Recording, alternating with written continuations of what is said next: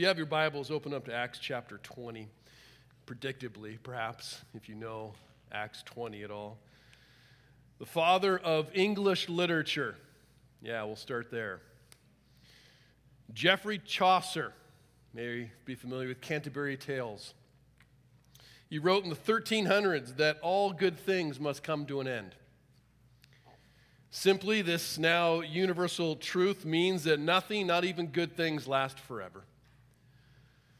And in some ways, it's an encouragement to enjoy the moment as seasons of life come and go.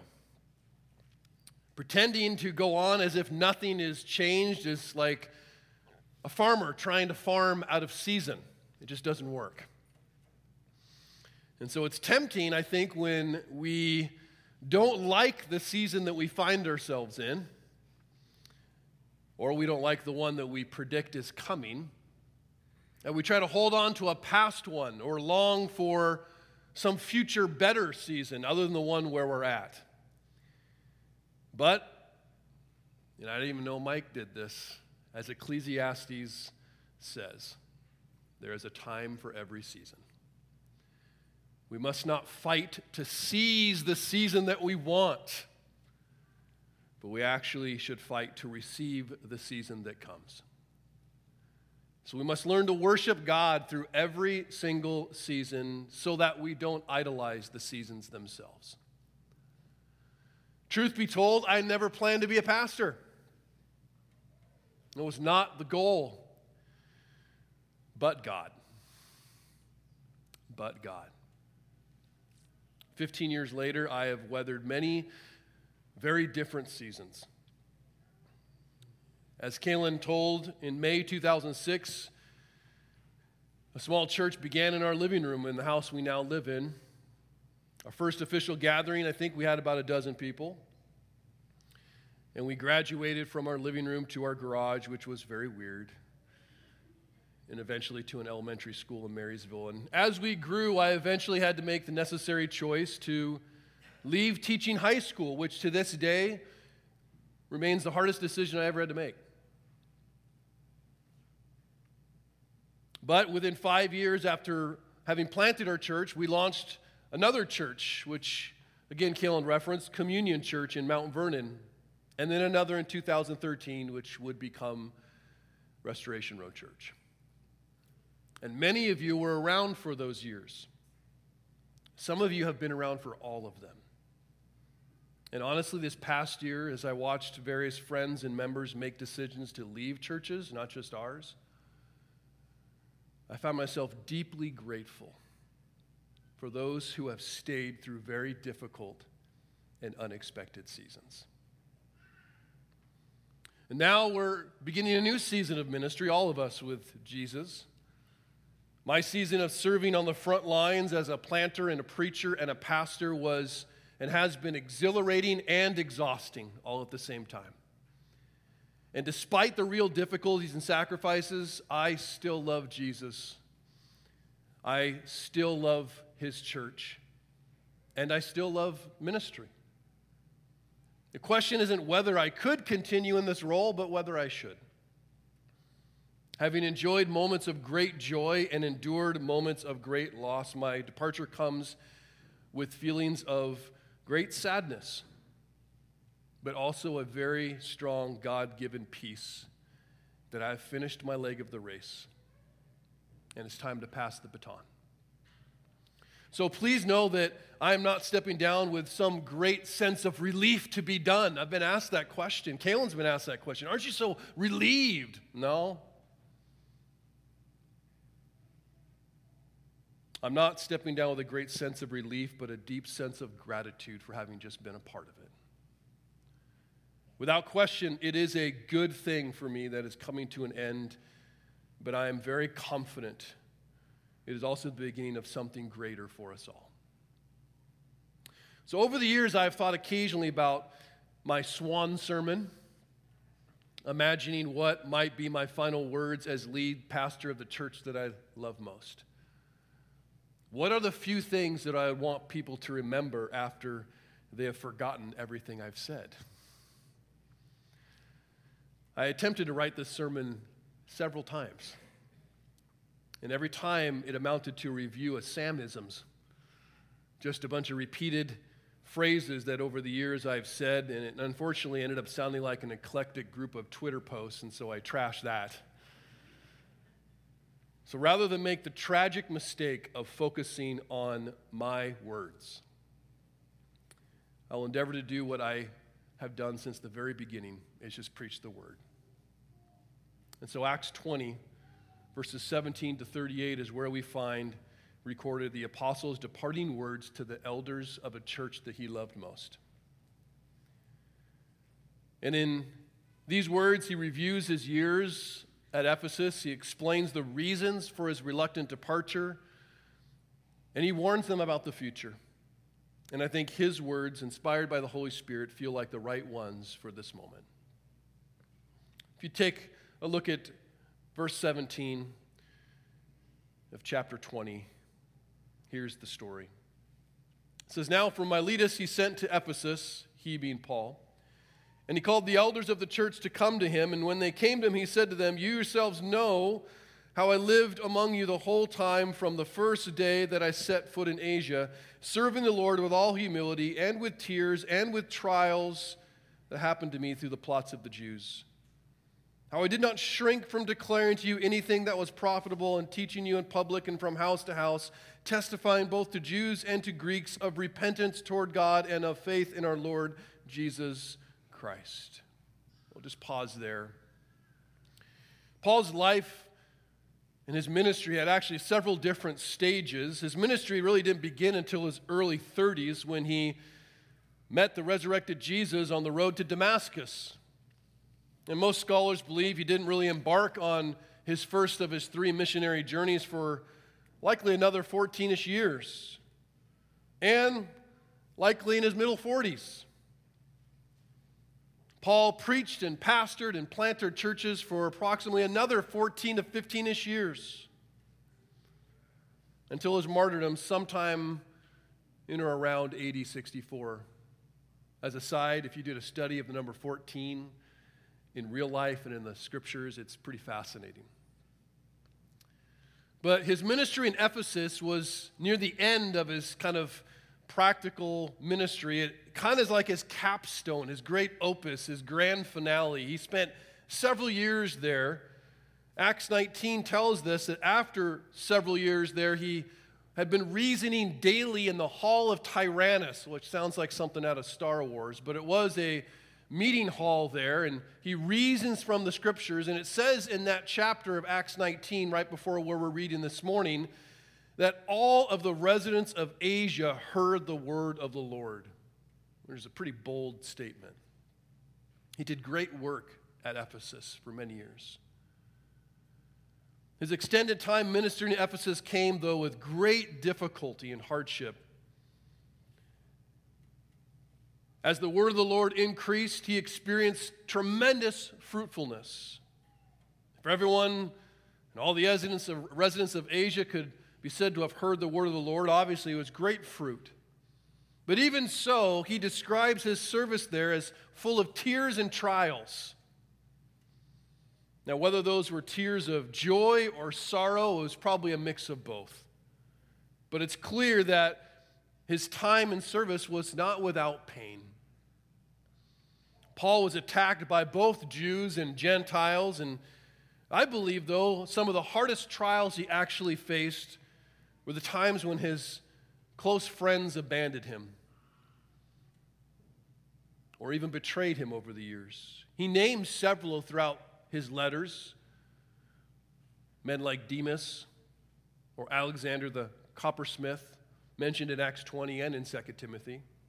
I think those were the hardest. See, ministry can be a really pretty lonely place.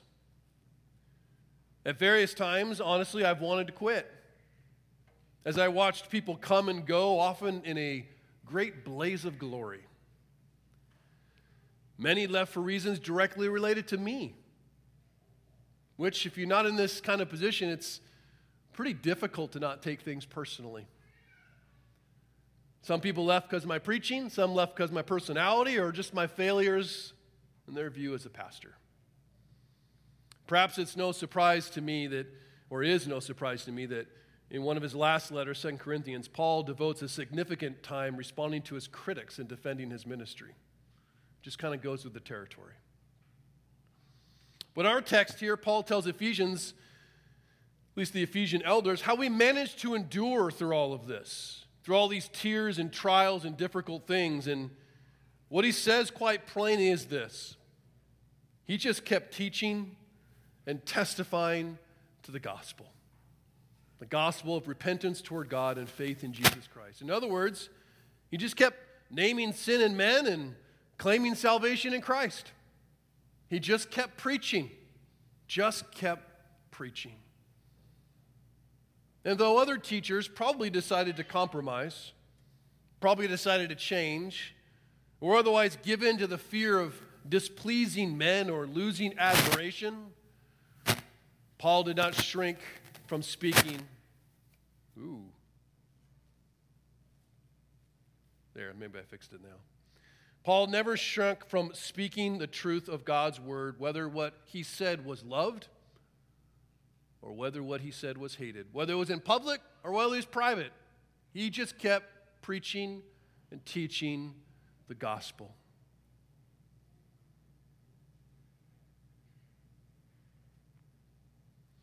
Paul doesn't claim to have pastored perfectly.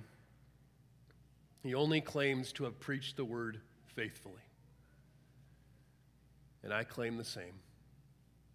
In all humility, I have made plenty of mistakes.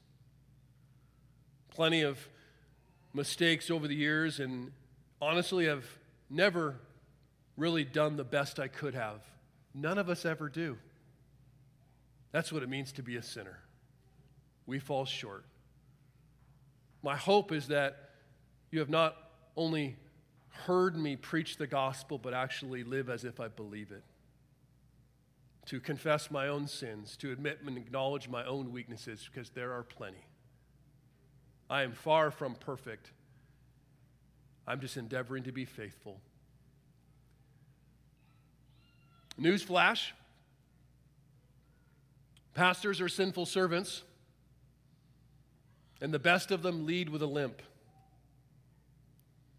Too often, people, I think, ascribe way too much credit and way too much blame to a pastor and their ministry.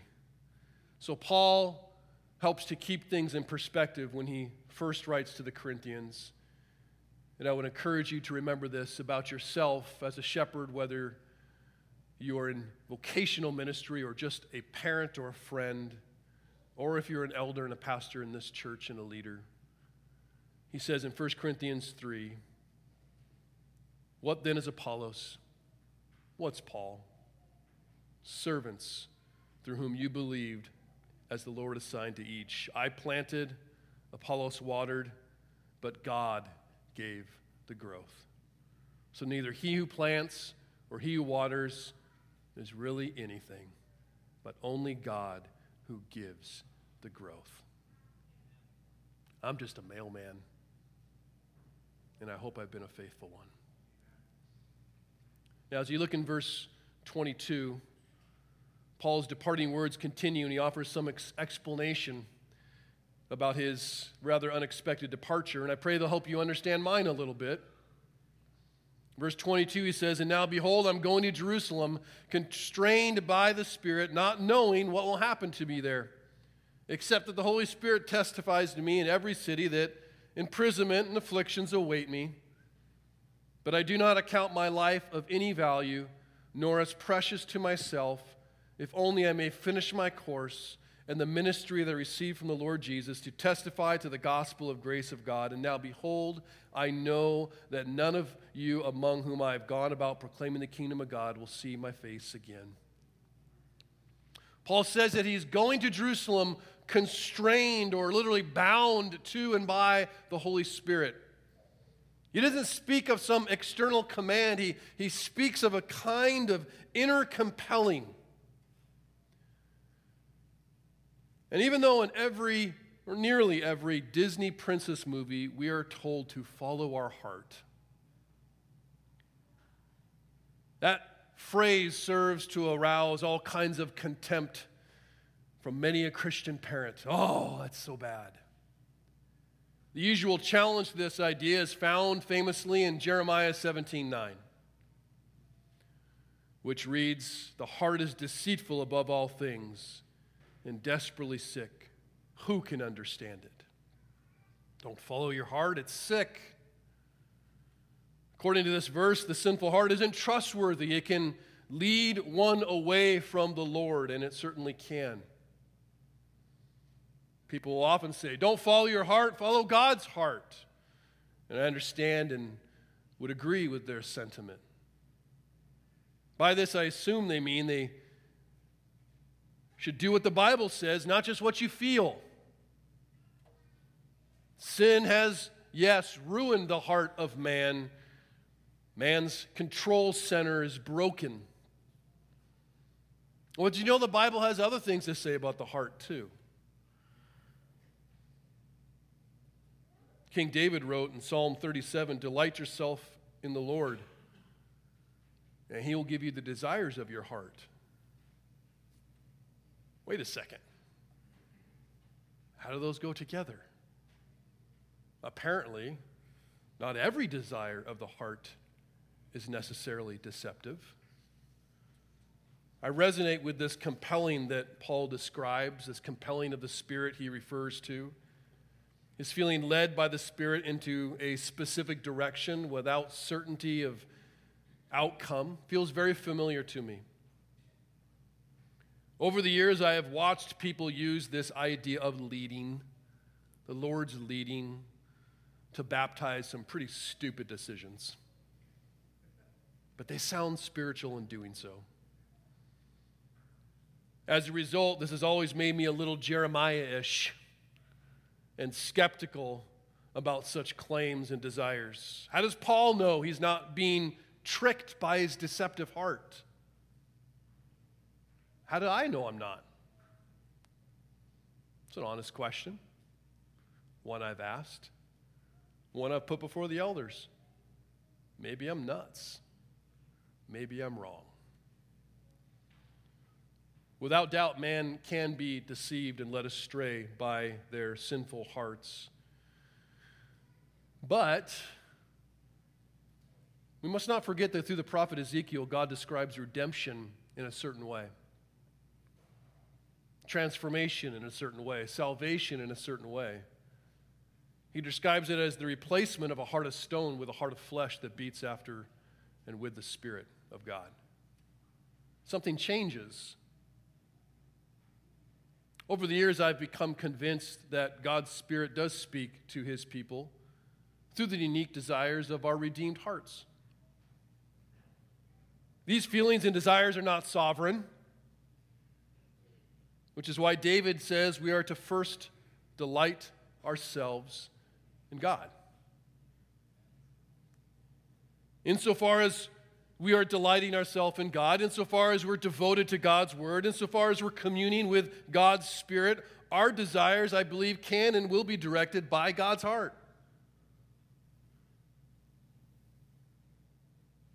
And I think sometimes the legitimacy of our desires are often revealed in our expectations. Paul expects to suffer. It's very rare for someone to say, you know, I feel the Lord leading me into a place of suffering. That's not what I've typically encountered. But Paul here is willingly following the Spirit into something that makes his life uncomfortable, that makes his life harder. And that's because he is governed by something beyond just his personal preferences. He wrote in verse 24 that he didn't account his life of any value, nor as precious to himself, if only he may finish his course in the ministry that he received from the Lord Jesus. Now, I've already shared in our membership meeting, which I believe it's a public little speech if you ever want to listen to it, and gave a lot more insight into what I have been feeling over the last years or two. But I shared at that meeting how many, I think, wrongly understand the idea of calling relative to pastors and perhaps all people. I've come to learn that a calling is not merely what we do in life, but mostly how we do all of life.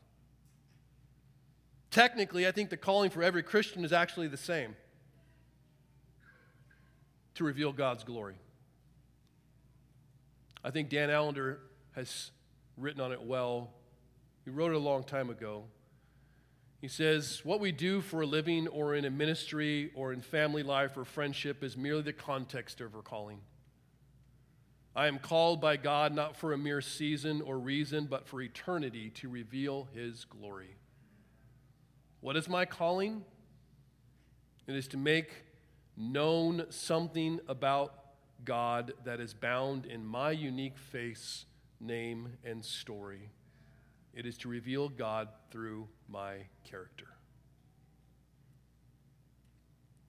So, though vocations and locations change, ministry never ends. I do hope my next season will be better than the last. But I don't necessarily expect it to be easier. A verse that has helped guide my journey is found in Isaiah 30, 20 to 21. By the time you next see me, I imagine it will be my next tattoo verse.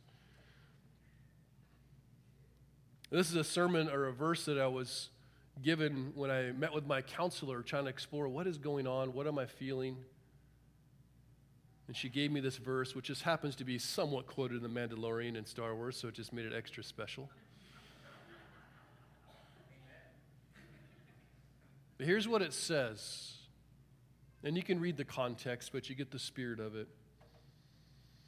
It says, And though the Lord give you the bread of adversity and the water of affliction, your teacher will not hide himself anymore, but your eyes shall see your teacher, and your ears shall hear a word behind you saying, This is the way, walk in it, whether you turn to the right or you turn to the left. In other words, I trust that wherever I teach, the teacher goes with me. And whether it's in the church or in a classroom, my job is the same to testify to the gospel of grace and to reveal the glory of God.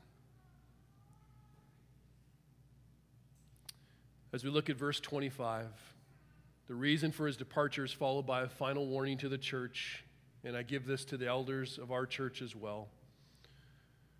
It says, beginning in verse 26, actually, Therefore I testify you this day that I'm innocent of the blood of all, for I did not shrink from declaring to you the whole counsel of God. Pay careful attention to yourselves and to all the flock in which God, in which the Holy Spirit has made you overseers, to care for the church of God, which he obtained with his own blood, and know that after my departure, fierce wolves will come in among you, not sparing the flock, and from among your own selves there will rise men speaking twisted things to draw away the disciples after them.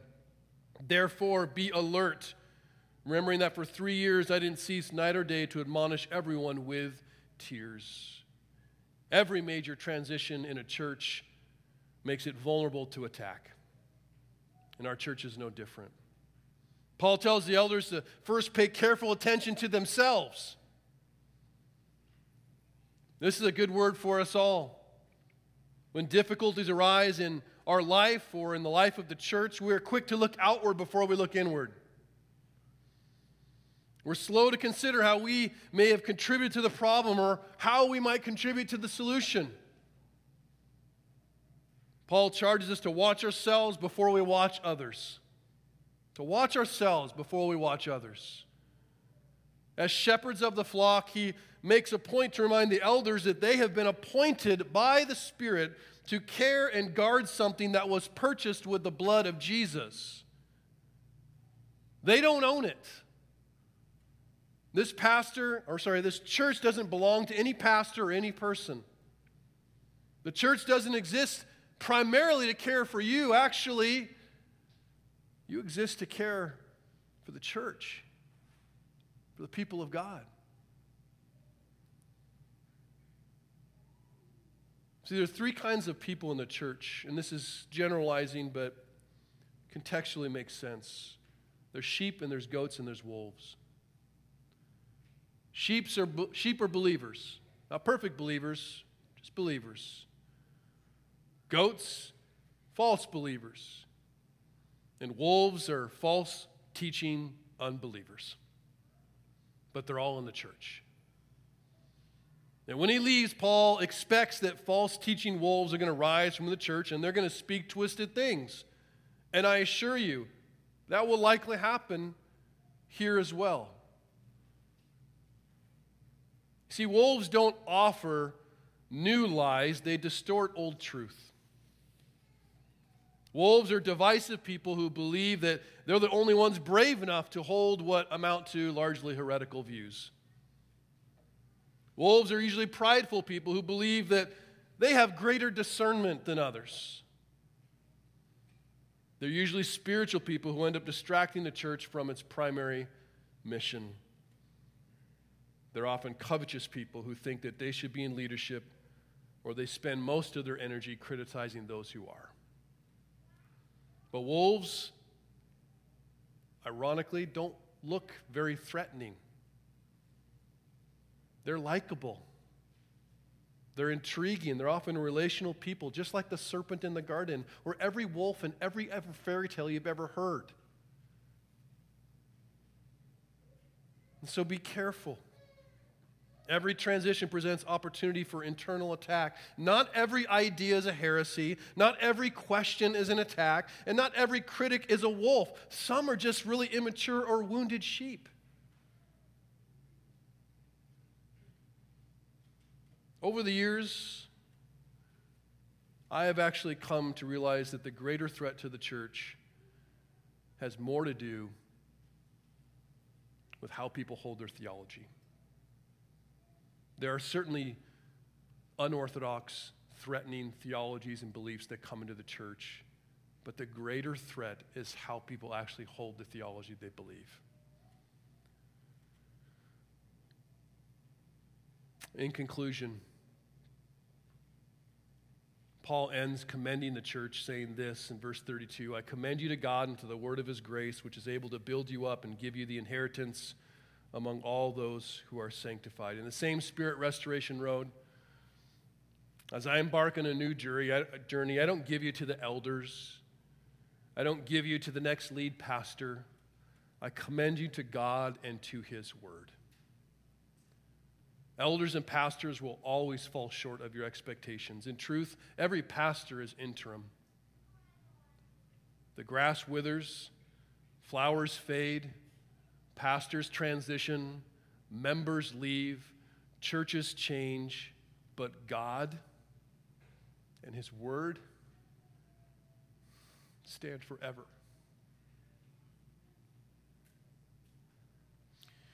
Paul says a couple interesting things here at the end. He continues saying, I coveted no one's silver, or gold, or apparel. You yourselves know that these hands ministered to my necessities and to those who were with me. In all things, I've shown you that by working hard in this way, we must help the weak. It's like a final defense of his ministry, and he implies that, unlike other false teachers, he was never in it for personal gain. And so, as to be blameless, there were times when Paul often worked a day job in the marketplace, providing for his own needs as a tent maker and not being paid as a pastor. And he wanted to relieve any burden on the church, but more than anything, he wanted to give the gospel free of charge. So, Restoration Road Church, learn from my transition. And by that I mean, please hear me. I think you should pay your pastors. But I'm not convinced we need more professional Christians in the church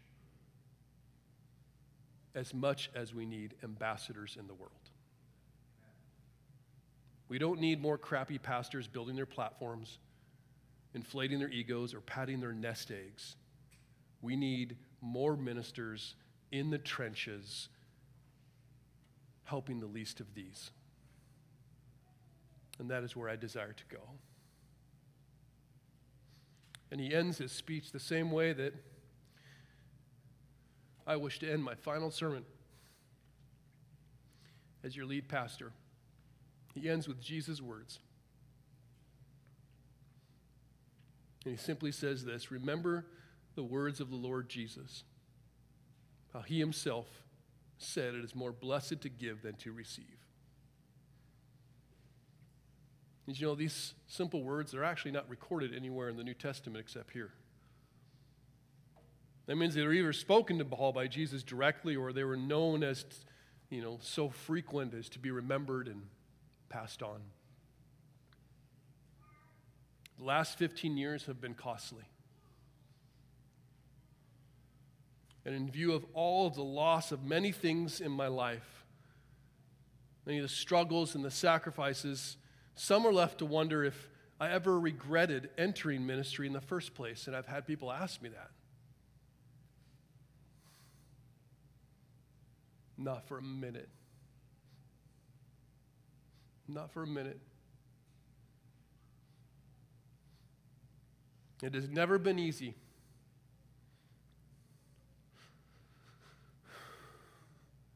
But it will be forever one.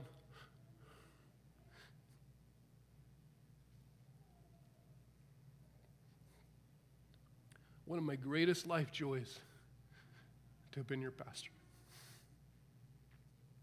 And what Jesus said is true, though hard to believe.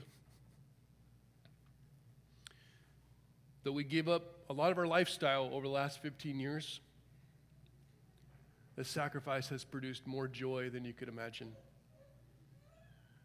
And what Jesus said is true. Whoever would save his life will lose it, but whatever loses his life for the sake of the gospel will save it. Let me pray.